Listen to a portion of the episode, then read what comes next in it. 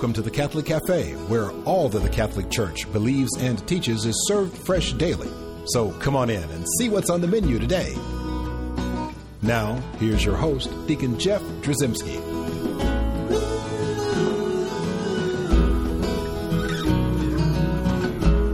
You know, Tom, you know, when I come to the Catholic Cafe and I'm sitting here and I look at what appears to be two to three dozen cookies.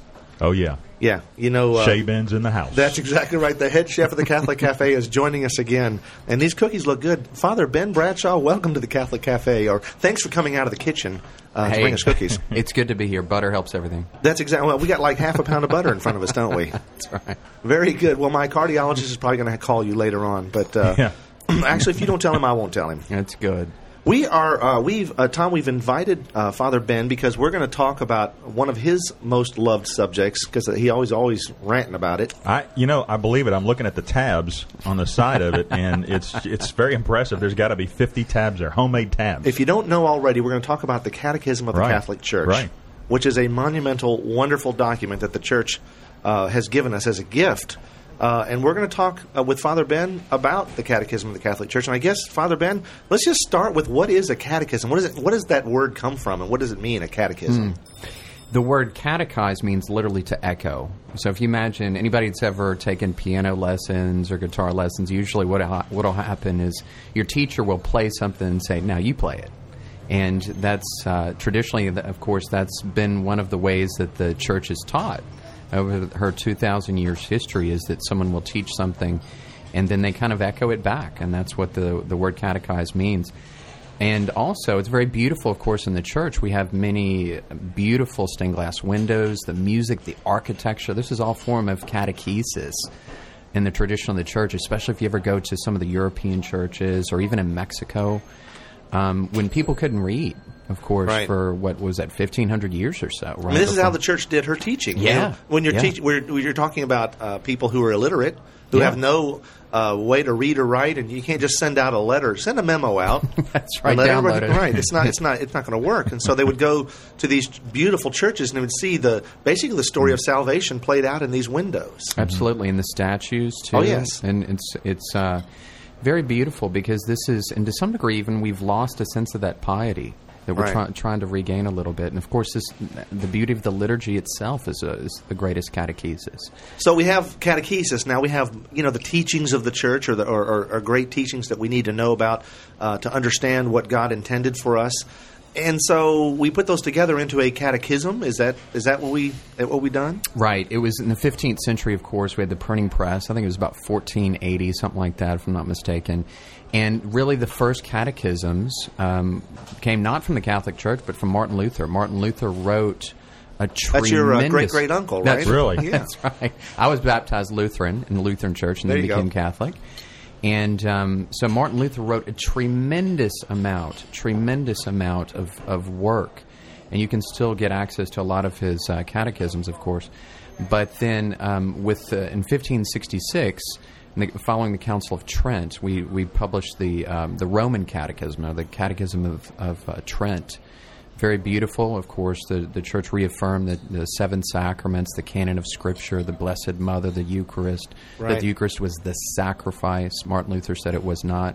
We said it is a sacrifice. So at Mass we say, pr- the priest says, "Pray, brethren, that this our sacrifice right. may be acceptable." And the priest say, and the people say, "May God accept this sacrifice in your hands." Right, and all this is written down in a catechism, which is like mm-hmm. this collection of the teachings. That's right. That's right. right. And now... let's fast forward to, like, say, four hundred years later, right? So there's this all right. this time when we have this wonderful Catechism of the Council of Trent, and then now we have this new Catechism of the Catholic mm-hmm. Church. And I think it's uh, the back of the book actually says it's the first uh, comprehensive catechism since the Council of Trent, really, effectively. And so, obviously, for some reason, the Church and those that were in authority in the Church thought we needed a new catechism. Mm-hmm. It's very interesting, of course, in this country. In, what was that, eighteen eighty-four, I think it was, we had the Baltimore Catechism right. published. Mm-hmm. And very beautiful. You know, why did God make me? to right. know and love Him and serve Him, of course. And we published it. We made it very, very simple because we, we from eighteen thirty to nineteen thirty, we had a tremendous amount of immigrants that came to this country, many of whom couldn't read.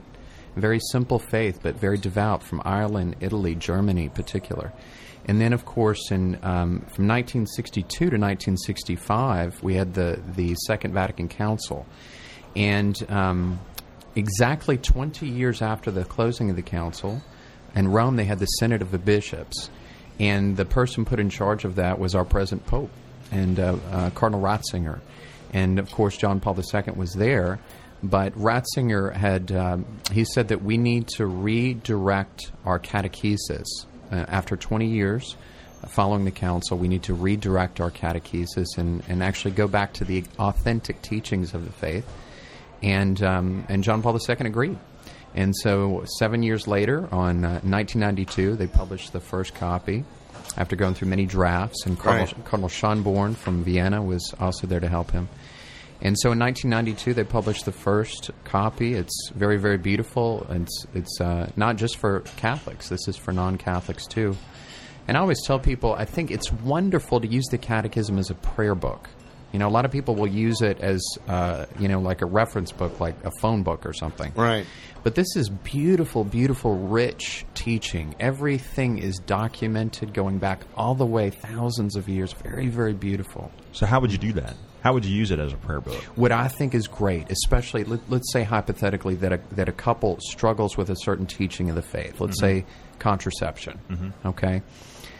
Go and read what it says and, and, and let God touch your mind. Fides et Ratio, faith and reason. Learn what the church teaches on this with your mind and then go and pray about it. Say, Lord, you know, this is tough for me. This is tough for me. I'm having a hard time with this. Touch me in a way that that that that priests can't touch, you know, in in the sense of uh, of catechesis at Mass. Mm-hmm. Touch my heart and help me to hear what you have to say. And and then slowly it begins to touch our mind. John Paul the Second said that um, that faith and reason are like two wings of the same bird that bring us to heaven. He said in his nineteen ninety-eight encyclical Fides et Ratio, Faith and Reason. So our mind and our heart working together to understand the faith. The Catechism is not just for the mind. This deeply affects the heart, and this, of course, changes who we are so that when people encounter us, they encounter Jesus Christ.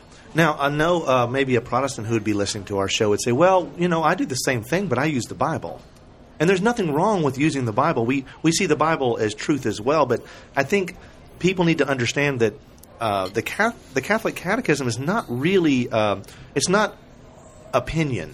Mm-hmm. It's not just random thought. It's not commentary on the Bible or something like that. There are a lot of things in the Catechism that are uh, that might take on that, that thought. But really, we need to understand that the Catholic catech- the Catechism of the Catholic Church, it is a statement of truth. Mm-hmm. It's it is. it is this is what our faith teaches, and that's why it's such a beautiful gift.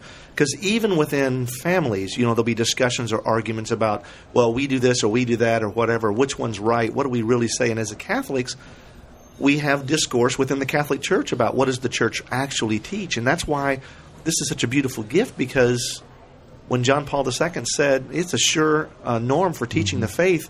Uh, in fact, I should read a little bit of that. At the beginning of the Catechism, uh, there's a document called Fide Depositum, which uh, on the publication of the Catechism of the Catholic Church.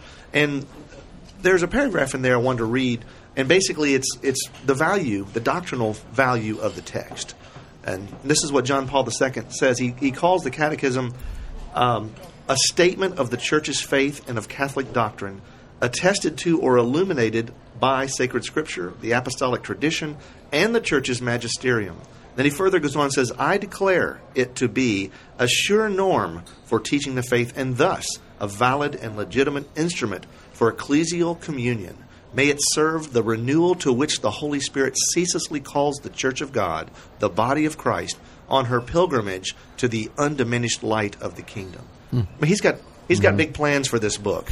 You know, he's he's writing mm-hmm. it's an, it's an instant bestseller, right? Mm-hmm. It's already number one on the all the all the, the top selling list. So we need to understand that the Catechism is not someone's opinion. Mm-hmm. It's the Church's opinion.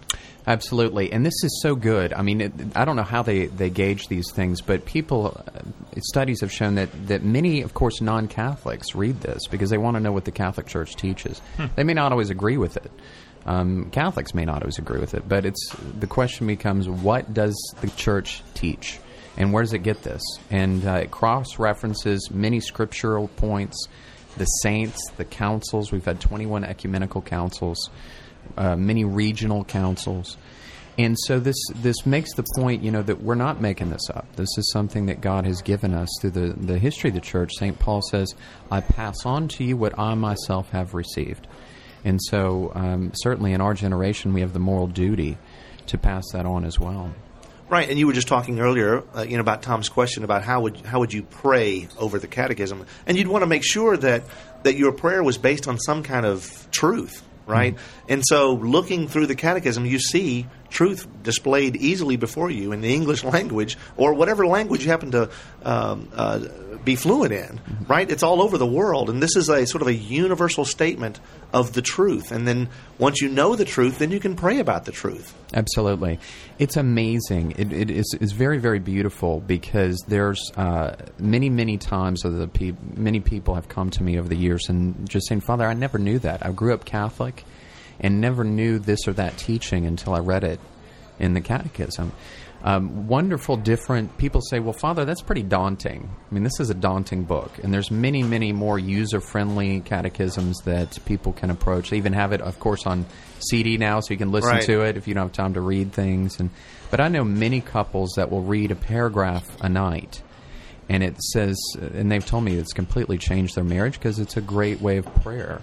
Right. And they grow in their faith. Um, they see how this is deeply, deeply scriptural. And it's deeply, deeply rooted in the traditions of the faith. Beautiful. And so we want to talk more about the catechism when we come back after our break. Uh, before we do that, I want to remind people at home that we have a wonderful website, w w w dot the catholic cafe dot com. And I want to ask people to email me at deacon jeff at the catholic cafe dot com. And so with that, I'm going to eat a cookie, and we'll be right back.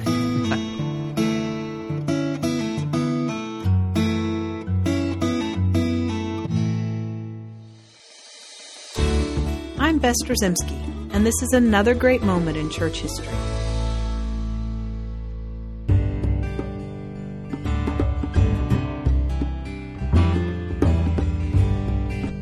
When you think of saints, you often think of saintly qualities like patience, love, humility, and generosity. Not so with Saint Jerome, a priest and doctor of the church born in the mid-fourth century. On more than a few occasions, Saint Jerome stood outside the church doors doing penance for his bad temper. While this was true, more than anything, he was a staunch defender of the truth and an ardent lover of the Word of God. He felt that anyone who taught error was an enemy of God, to be defeated with the swift and sure strokes of his powerful pen. Saint Jerome was a scholar of great wisdom and understanding. He was a master of Latin, Greek, and Hebrew, and he spent many years in study in the celebrated centers of scholarship like Rome and Alexandria. He was a great student of sacred learning because he realized its vital role in obtaining the beatific vision. He once said, "Let us learn upon earth those things which can call us to heaven." Sometimes feared for his veracity, but always known to be a genuine man of God, Saint Jerome was respected by his peers. Saint Augustine said of him, "What Jerome does not know, no mortal man has ever known." He was very prolific in his writings. Above all, his scriptural writings have been without equal in the history of the Church. Saint Jerome is most remembered for his translation of the Bible into the common or vulgar language of the people, making it more accessible to the common people. Called the Vulgate, his vigilant and meticulous translation was very popular and became the standard version of the Bible for over a thousand years. Many who question the authority of the Church like to point to the fact that Saint Jerome openly opposed the inclusion of the seven deuterocanonical books in the official canon of the Bible. While this is true, as he rarely held his opinions to himself, few people realize that ultimately Saint Jerome recognized, upheld, and defended the authority of Holy Mother Church in defining the canon, and placed the books in their rightful place in the Bible. In four oh two A D, Saint Jerome wrote regarding this issue, "What sin have I committed if I follow the judgment of the churches?" At the end of his life, Saint Jerome finally settled in Bethlehem, where he lived in a cave believed to be the birthplace of Jesus. He died there in four twenty A D. His feast day is September thirtieth. I'm Bess Drzymski, and this is another great moment in church history.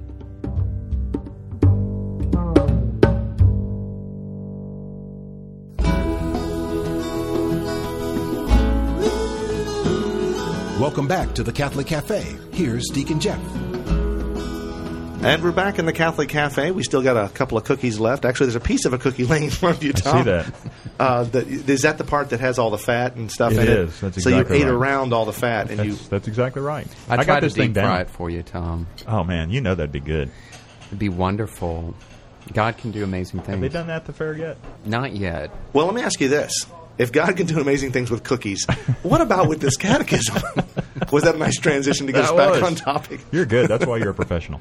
Well, let's keep talking about the catechism here. Let's, let's, uh, you know, Father, as I look over at your catechism, which you carry around with you, and your, I mean, this is a big old book, and I'm amazed that you, you fit it into your back pocket. Uh, it's kind of like your wallet. You know, your wallet's so full of money and such, but uh, your catechism there has got, uh, it's obviously been well read, uh, tattered edges, and you've got all these, uh, Tom was pointing out these little notes that are sticking out post-it the sides, these t- post-it mm-hmm. notes, these tabs. Mm-hmm. Uh, so uh, for quick reference, I imagine. Mm-hmm. Uh, but let's talk about what is contained in the ca- – how is it organized? I mean, we, we've been talking about – these are the teachings of the church. I mean, I think it would be a really boring seminar if we said teaching number one, teaching number two, teaching number three. But really the catechism is more than just sort of a chronological or uh, doctrinal or whatever, just list of all the things the Catholic Church teaches. It's really quite beautiful and in times uh, very poetic. Mm-hmm. But how is it? How is it laid out? It's very simple. It looks daunting, but it's very, very simple. It's laid out in four sections. And the way you can remember that, of course, is the four Gospels. And so section number one talks about um, our creed, what we believe, um, the Nicene Creed. It breaks it apart. Second part, um, of course, talks about our sacraments and the sacramental life.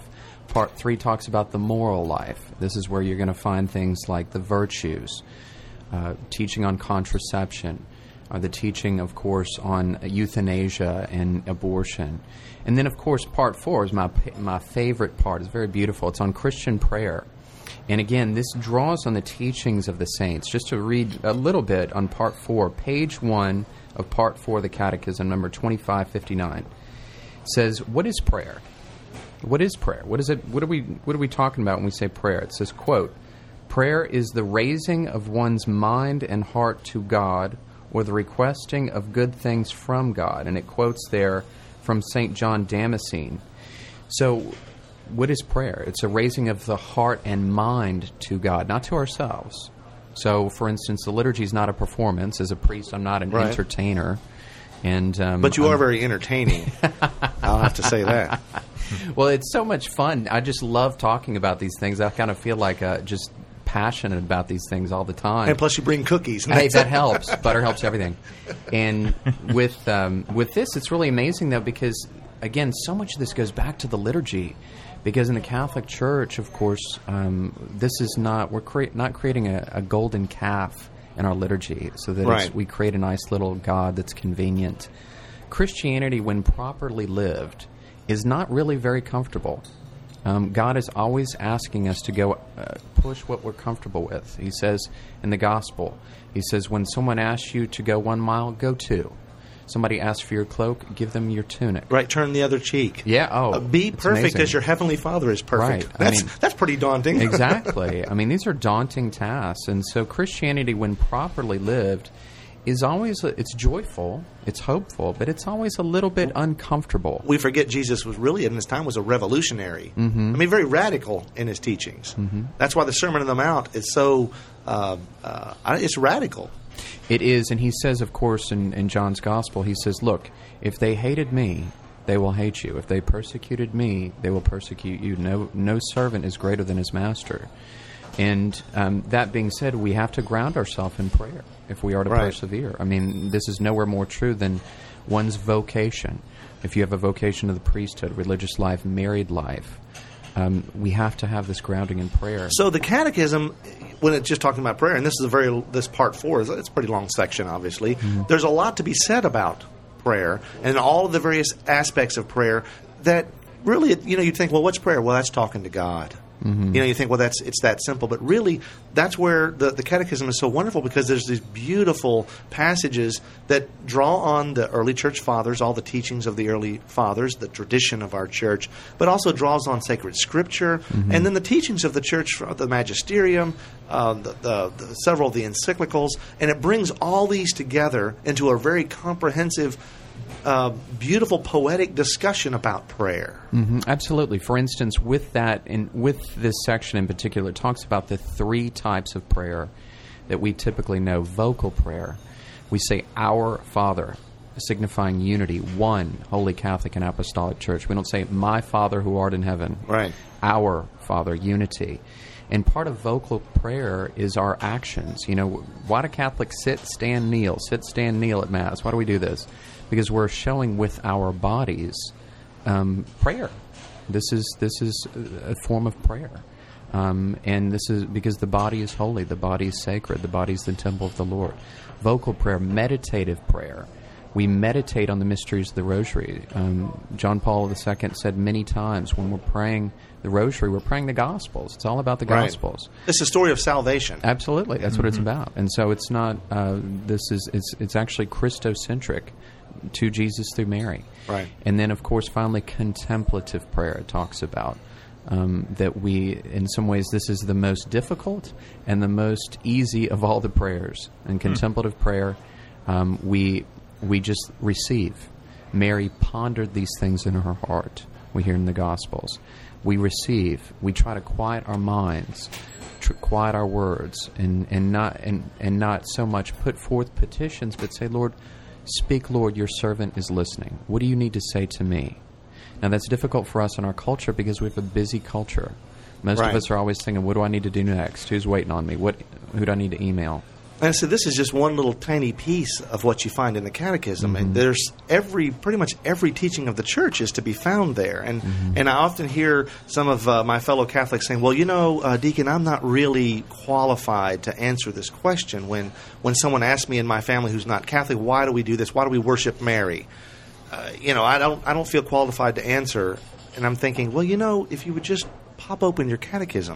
And there's a wonderful gift with the Catechism called an index in the back, right? And then you open that up, and, and it's amazing. You'll find Mary in the index, believe it or not, mm-hmm. and there'll be like this five hundred different things, aspects about Mary, and then it'll tell you, you'd mentioned when you started to read that uh, that paragraph on prayer, you mentioned there was a little number at the beginning, a paragraph number, mm-hmm. right? And that's so we can all be on the same page of the hymnal, right? And so you go to a, you look under there, and it'll tell you what paragraph number to look at. Mm-hmm. And when you look at it, suddenly there'll be whatever question uh, your family member or your friend or something had about Mary will be there. And and, and it's always used usually so beautiful. Here's, uh, for instance, paragraph number nine hundred seventy-one, Devotion to the Blessed Virgin. All generations will call me blessed. The Church's devotion to the Blessed Virgin is intrinsic to Christian worship. The Church rightly honors the Blessed Virgin with special devotion. From the most ancient times, the Blessed Virgin has been honored with the title of Mother of God, to whose protection the faithful fly in all their dangers and needs. This very special devotion differs essentially from the adoration which is given to the incarnate Word. We're talking about Jesus here, and equally to the Father and the Holy Spirit, and greatly fosters this adoration. So what we see is when people say, well, why do you worship Mary? Well, my Protestant friend, my dearly beloved friend, let's go to paragraph nine hundred seventy-one of the Catechism. And this is an authoritative, uh, definitive statement of faith here. This is what our Church teaches. Our Church teaches that we rightly honor the Blessed Virgin. We don't adore her. Adoration belongs solely to the Trinity, mm-hmm. right, to God. God gets adoration. We adore Jesus. We adore the Holy Spirit. However, we don't adore Mary because adoration belongs to God. We honor, we venerate, we respect, we reverence. All these things are good things. When you read that, and it's very poetic and beautiful. What I read there was, it's nice reading, very prayerful. Absolutely. And the, the Latin term there is hyperdulia, that we offer, we offer Mary um, this great reverence, knowing that she brings all of our prayers to God. She retains nothing for herself. She's like the great quarterback. That's right. Who passes on the football. Great quarterback. And, and um, we offer the saints, in the Latin term dulia, whereas we offer to God alone latria.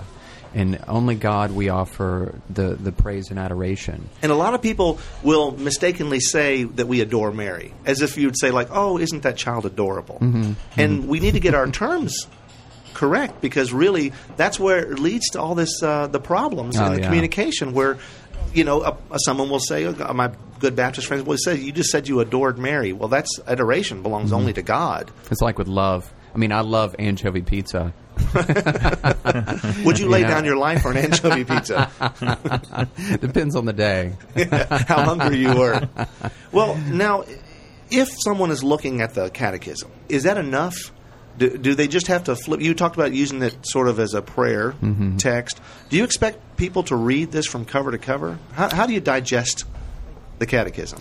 One of the things I think is great, honestly, is is to think, it, am I having a problem here with w- what's going on in my life? You know, what's surfacing in your life? I always the analogy I usually use is imagine holding a volleyball underneath the water. You push it down, it keeps coming back up. You push it down, it keeps coming back up. And you can do that all day, and it's going to keep coming back up. So let's say you struggle with anger or forgiveness. Go and find out what the church teaches on these things. But if you drive a knife into the volleyball in anger, it won't come back up, will it? Does the catechism tell us that, Father? That's the addendum. addendum. We'll have to wait another four hundred years for that catechism right, to come out. Right. Father, thank you so much for, for just shedding a little light on, on the catechism. I, I, I see why it's such a, a wonderful part of your faith life and why it should really be a part of the faith lives of, of everyone, even even non-Catholics, mm-hmm. to understand what the church teaches and to, to pray over that. Sure. And there's it's amazing because we're always a student. I'm not an authority on this stuff, but we're always a student. We're always growing. Beautiful. Thank you so much for uh, joining us, and thanks again for the cookies, by the way. No problem. Well, let's close in prayer. Speaking of cookies, let's close in prayer. In the name of the Father, and the Son, and the Holy Spirit. Amen. Heavenly Father, the more we learn of and live the teachings of the church, the stronger our faith. And the stronger our faith, the closer we grow to you. Help us to see the Catechism of the Catholic Church as a gift that helps to guide us to the eternal embrace of your loving arms. We ask this through Christ our Lord. Amen. Amen. In the name of the Father, the Son, and the Holy Spirit. Amen. Amen. Thanks for listening to The Catholic Cafe. If you'd like to contact Deacon Jeff, send an email to deaconjeff at the Catholic Cafe dot com. The Catholic Cafe is brought to you by the Order of Malta Federal Association and is broadcast with ecclesial permission from J. Terry Steib, Bishop of Memphis in Tennessee. Join us again at the Catholic Cafe. There's always room for one more at our table.